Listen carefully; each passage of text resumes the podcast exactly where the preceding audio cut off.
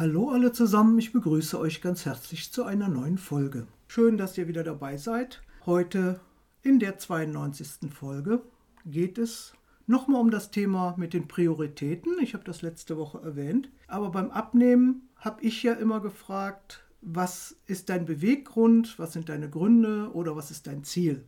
Und heute möchte ich mal zwei Geschichten aus den Treffen erzählen. Das waren die ungewöhnlichsten Gründe, die mir je genannt worden sind. Und ich denke, das sollte man einfach mal erzählen. Also wird es heute um die ungewöhnlichsten Erklärungen zu der Frage, warum bist du eigentlich hier? Nur die Waage hört mein Seufzen. 795 Gründe, warum ich wieder nicht abgenommen habe. Mit Beate Hermanns. Das mit den Prioritäten, da ist es ja so, dass man sich bei einer Aufgabe festlegt und die priorisiert, indem man sagt, also das ist eine Aufgabe, die muss erledigt werden, die ist eilig, die muss sofort erledigt werden oder die ist zwar notwendig, aber die hat noch ein bisschen Zeit. Also da geht es ja darum, dass man sich quasi seine Aufgaben so in Wichtigkeitskategorien einteilt. Das habe ich ja letzte Woche in der Folge erzählt und habe gesagt, wenn eure Abnahme nicht die Priorität Nummer eins ist, dann ist es schwierig. Aber man braucht natürlich grundsätzlich erst auch mal ein Ziel, beziehungsweise ja einen Grund, weshalb, wozu möchte man denn Gewicht reduzieren. Und das war was, das habe ich regelmäßig abgefragt in den Treffen, weil es mich interessiert hat und weil ich dem Kunden oder dem Interessenten nochmal eine Hilfestellung geben wollte, dass er sich Gedanken darüber macht, was ist denn wirklich das, was ich möchte? Wozu gehe ich eigentlich zu diesem Verein? Aber diese Frage nach der ursprünglichen Absicht fand ich immer eine sehr, sehr wichtige und da haben sich auch immer ja, Diskussionen daraus ergeben mit dem einen oder anderen. Und heute möchte ich euch einfach mal zwei Geschichten erzählen, die mir original live so passiert sind. Einfach nur, damit ihr ein bisschen Spaß habt. Ja, also, es ist jahrelang her. Das war noch zu den Zeiten, als ich in Düsseldorf ein Samstagstreffen hatte. Und dieses Samstagstreffen fand in einer Senioreneinrichtung statt. Und zwar im Erdgeschossbereich, da im Aktivitäten- und Beschäftigungsraum, der mit zu dieser, ja, soll man sagen, mit zu dieser Einrichtung gehörte. Und da haben wir dann samstags Treffen abgehalten. Und eines Tages kam eine sehr alte Dame die Tür herein, samstags. Wir hatten gerade alles aufgebaut, meine Helferin und ich. Guckte sich suchend um und da habe ich erst gedacht, ja, die hat sich doch wohl verlaufen das ist doch bestimmt hier so eine Einwohnerin. Und das haben wir schon mal öfter gehabt, dass die dann samstags vorsichtig an der Tür reingeguckt haben, so nach dem Motto, was findet denn hier heute statt?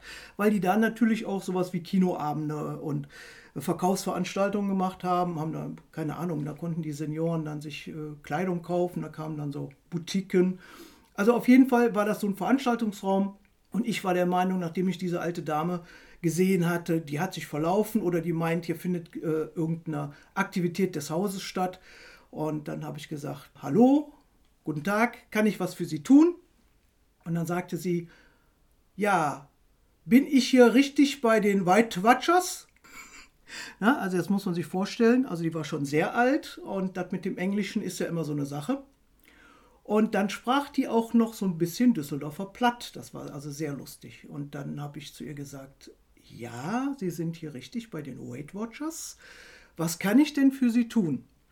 Ja, und dann kam sie dann so auf mich zu und wir standen ja als Coaches am Anfang immer hinter der Waage, um dann da die Kunden entsprechend auch zu wiegen und Unterlagen auszuhändigen. Und sie kam dann so auf mich zu und sagte dann, ja, dann bin ich ja richtig. Und ich so, okay, was kann ich denn für Sie tun? Was treibt Sie her?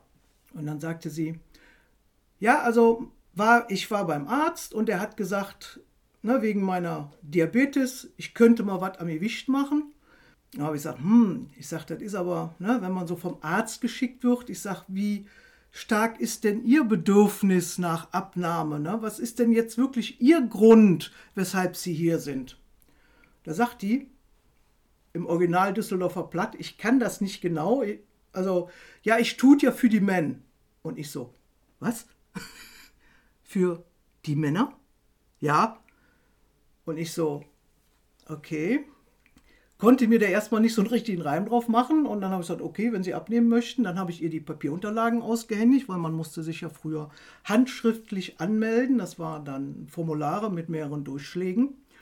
Und äh, ja, sagt sie, mache ich Ihnen eben fertig. Dann holte sie eine Brille raus und dann machte sie alles fertig. Dann gab die mir die Papiere zurück, weil an diesem Anmeldeformular hing auch damals immer das Teilnehmerbuch für den Kunden, die, was der jede Woche mitbrachte und wo dann ähm, die Bezahlmarke eingeklebt wurde und wo eben auch Gewichtverlauf und so weiter eingetragen wurde. Und ich nahm das entgegen und guckte auf das Geburtsdatum und habe gedacht, die hat sich verschrieben. Dann habe ich nochmal geguckt und habe gesagt, Entschuldigung, ich sage Geburtsjahr, hm, stimmt das? Da sagt die, ja wieso, für wie alt halten Sie mich denn? Ich sage, okay, gut, wenn das stimmt. Da war die damals, sage und schreibe, 84 Jahre alt. Damit war natürlich die Aussage, ich tue das für die Männer, für mich nochmal so, äh, okay. Der Arzt hat es gesagt, okay, aber sie tut es für die Männer. Ich denke, das muss ich nochmal genauer nachfragen. Naja, auf jeden Fall hat sie dann ihren Kram bekommen. Ich habe gesagt, bleiben Sie gleich im Anschluss noch ein bisschen sitzen. Ich möchte Ihnen dann noch detailliert alles erklären. Das hat sie dann auch gemacht. Und wie wir dann nachher alleine waren zur Programmvorstellung, weil ich wollte ja auch nicht vorführen da in der Gruppe, habe ich nochmal nachgefragt.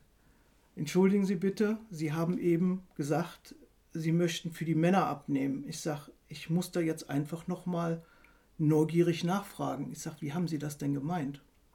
Und da sagt ja, ist doch ganz klar, sagt sie, mit dem Gewicht hier, wenn die mich dann aus dem Haus tragen müssen in der Kiste, das ist doch für die Männer viel zu schwer. da konnte ich echt nicht mehr. Da habe ich gedacht, okay, ist mal ein ganz anderer Ansatz. Ne? Also sie wollte nicht, dass die Männer dann, die sie aus dem Haus tragen müssen, beziehungsweise die sie dann äh, in ihrem hölzernen Sarg über den Friedhof tragen müssen, dass die so schwer zu tragen haben. Das war dann für sie eher ein Grund, abnehmen zu wollen, wie die Aussage von ihrem Arzt, ähm, nehmen Sie mal ein paar Kilo ab, das ist besser für Ihre Diabetes. Also das war der absolute Knaller. Und das ist natürlich eine Sache, wo man sehr schnell falsche Sachen im Kopf hat. Kann ich, kann ich nur so sagen und ich glaube, das geht euch genauso. Wie ich das eben das erste Mal erwähnt habe, habt ihr bestimmt auch überlegt, hä, wo soll die ganze Sache denn jetzt hinlaufen? Ja, also das war der Grund für sie, unter anderem weil sie der Meinung war, das kann man ja keinem zumuten. Oder auch wenn sie mal ein Pflegefall wird, das kam dann auch noch ergänzend dazu, na, wenn sie dann wirklich äh, umgedreht werden muss und, oder sie wird mal bettlägerig, dann möchte sie das eben den Menschen nicht zumuten, dass die so viele Kilos wuchten müssen. Und ich fand das irgendwie ja schon, ja, schon fast wieder süß. Ne? Aber die war mit 84 Jahren echt meine älteste Teilnehmerin bis dato. Und die hat es Tatsache geschafft, so 16, 17 Kilo abzunehmen. Und die hat in einer, in so einer Senioreneinrichtung gelebt, wo eben auch äh, mit Essensversorgung, Wäscheservice und so weiter. Und trotzdem hat sie Mittel und Wege gefunden, ihre Ernährung so zu optimieren und mit Unterstützung von WW und dem Programm und auch mit dem, was hat wie viele Punkte, das hat ihr auch sehr geholfen. Die hat sich natürlich auch einen Einkaufsführer gekauft. Und wenn sie sich dann mal einen Snack oder sowas gegönnt hat, hat sie immer ganz genau geguckt, passt das auch. Die hat wirklich da ihre Ernährung umgestellt, obwohl es ja vorgegeben war, mehr oder weniger. Aber sie hat dann einfach eine andere Auswahl getroffen, hat die Snacks weggelassen, hat viel weniger Kuchen gegessen, hat eher beim Gemüse zugegriffen und hat eher die Kohlenhydrate weggelassen. Also die hat im Rahmen ihrer Möglichkeiten, obwohl sie nicht selber gekocht hat und in dieser alten Einrichtung lebte, hat sie es geschafft, so viel abzunehmen. Und wenn ich mir dann immer so Sachen anhören musste von anderen, die mir dann erzählt haben, ja, wenn man dann älter ist, dann klappt das nicht mehr so gut oder ja, die Umstände waren schuld, da kann ich nur immer wieder sagen, Respekt und Hut ab vor dieser alten Dame damals, dass die mit 84 Jahren für die Männer abgenommen hat und es wirklich geschafft hat, im Rahmen ihrer Möglichkeiten das Beste für sich rauszuziehen. Und die hat vor allen Dingen auch geschafft, ihre Insulinmenge zu reduzieren. Der Arzt war sehr begeistert, hat sie dann auch gefragt, was sie macht. Und dann hat sie dem auch wieder gesagt, ja, ich bin ja jetzt bei der White Watchers. Ja, also das war die alte Dame in Düsseldorf. Und der schöne Grund, ich nehme für die Männer ab. Dann hatte ich einen Fall, der war dann Jahre später, schon in Heinsberg. Da kam eine Teilnehmerin, die war schon mal bei mir. Und die war auch so, ja, die war mittelalt. Die war nicht, war nicht so alt, aber die war mittelalt.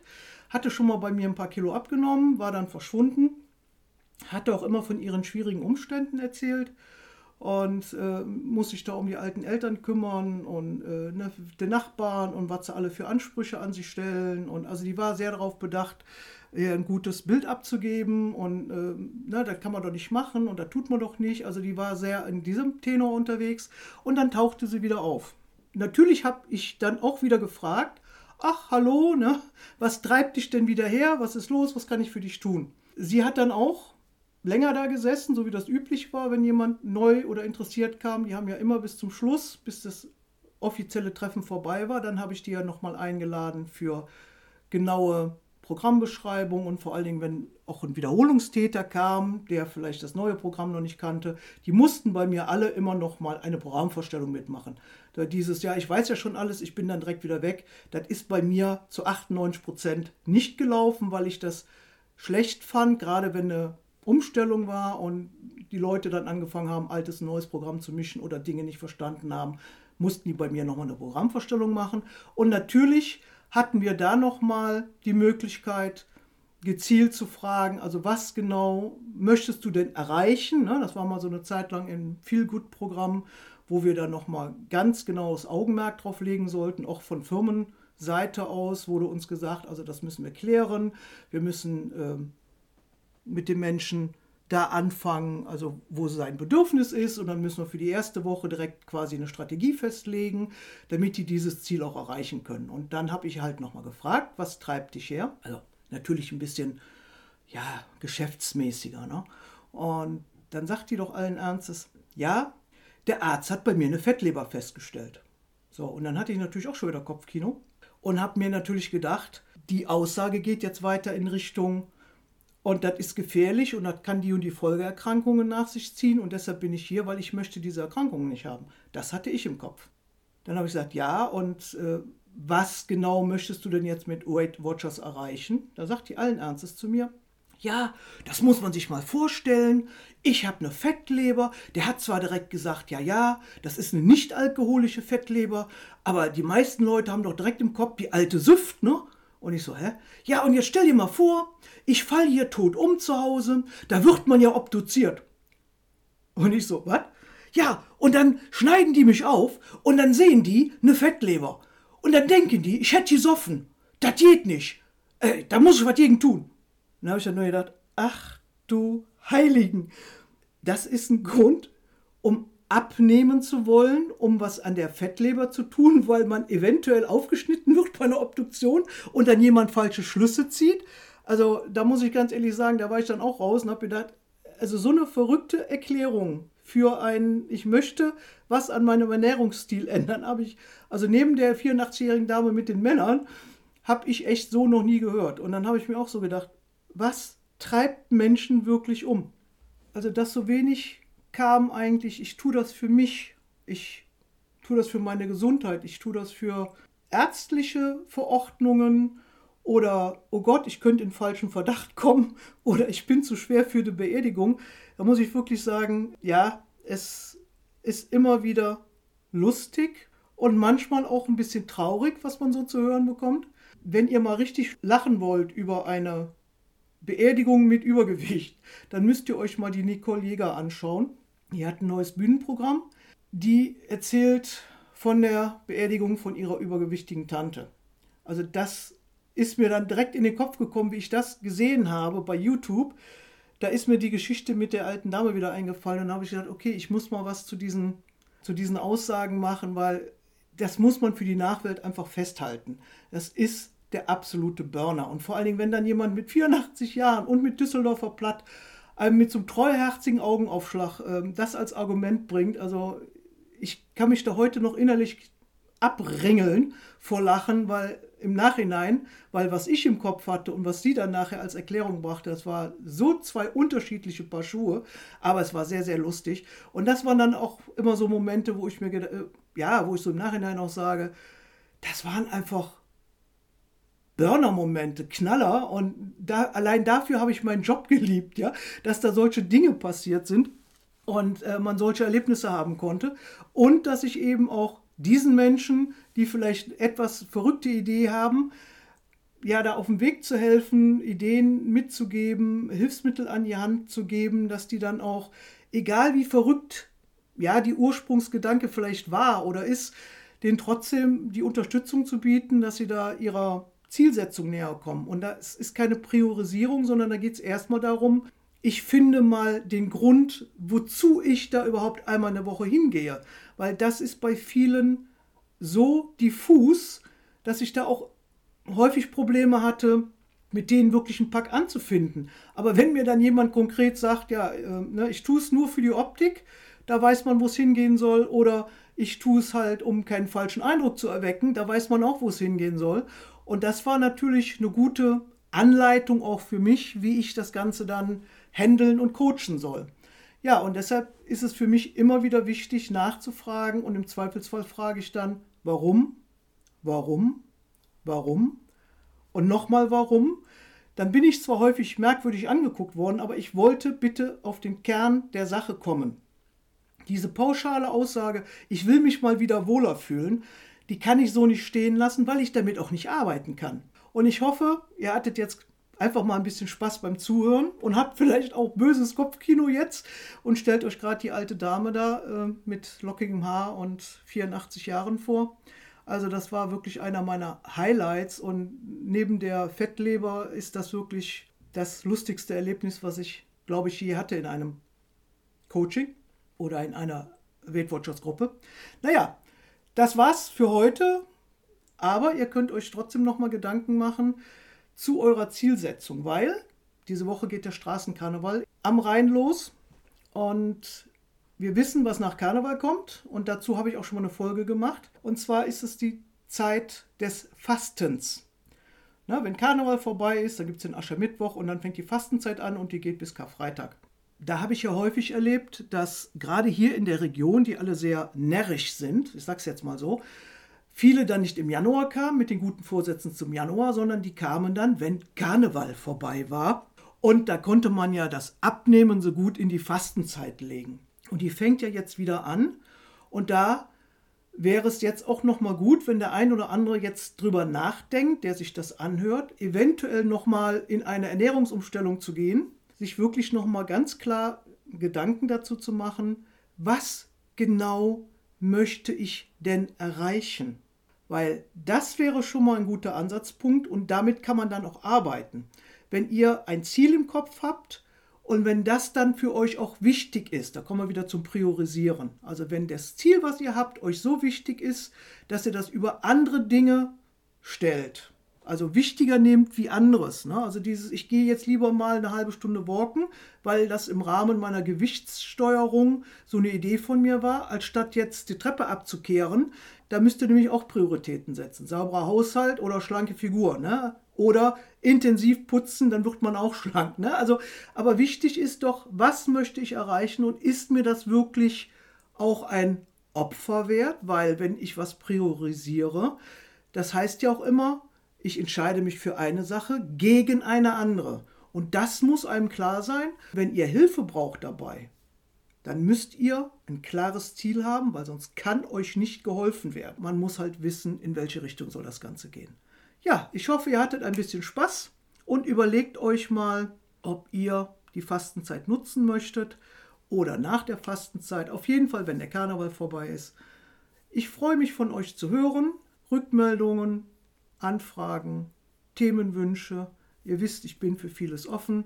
Das soll es für heute gewesen sein. Ich wünsche euch tolle Tage und schöne 14 Tage bis zur nächsten Folge. Bis dahin, tschüss.